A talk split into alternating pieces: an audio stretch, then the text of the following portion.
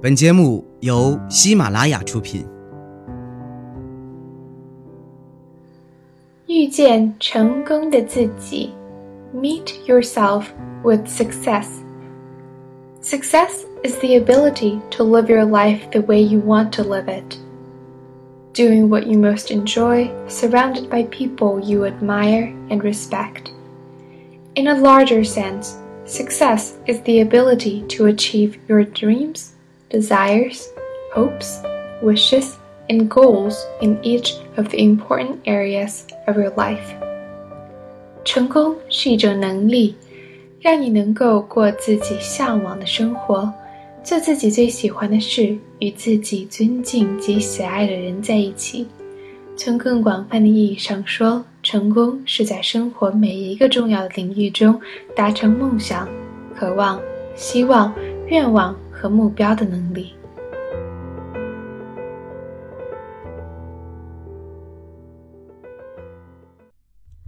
The Power of Determination Glenn Cunningham's Story by Burt Dubin.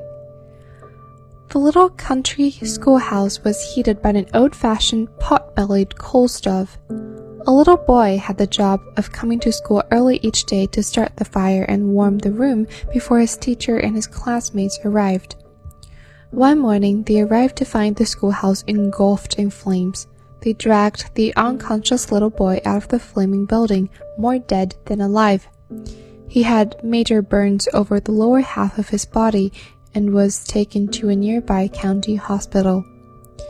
From his bed, the dreadfully burned, semi conscious little boy faintly heard the doctor talking to his mother.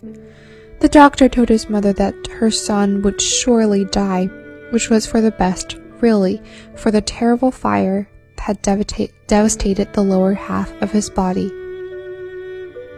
But the brave boy didn't want to die. He made up his mind that he would survive.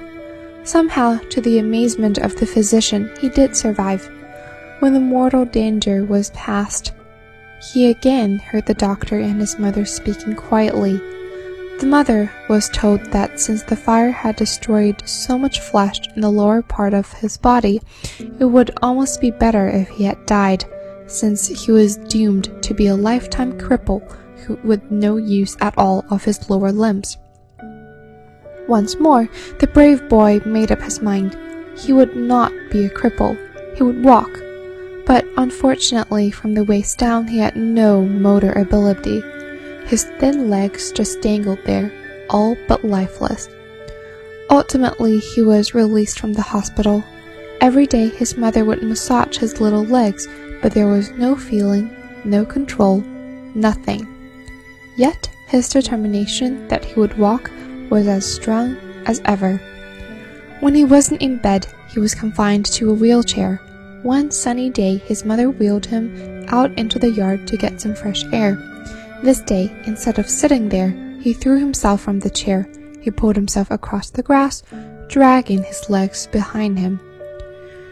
He worked his way to the white picket fence bordering their lot. With great effort, he raised himself up on the fence. Then, stake by stake, he began dragging himself along the fence, resolved that he would walk. He started to do this every day until he wore a smooth path all around the yard beside the fence. There was nothing he wanted more than to develop life in those legs. Ultimately, through his daily massage, his iron persistence, and his resolute determination, he did develop the ability to stand up, then to walk haltingly, then to walk by himself, and then to run. He began to walk to school, then to run to school, to run for the sheer joy of running. Later in college, he made the track team. Still later, in Madison Square Garden, this young man who was not accepted to survive, who would surely never walk, who could ever hope to run, this determined young man, Dr. Glenn Cunningham, ran the world's fastest mile.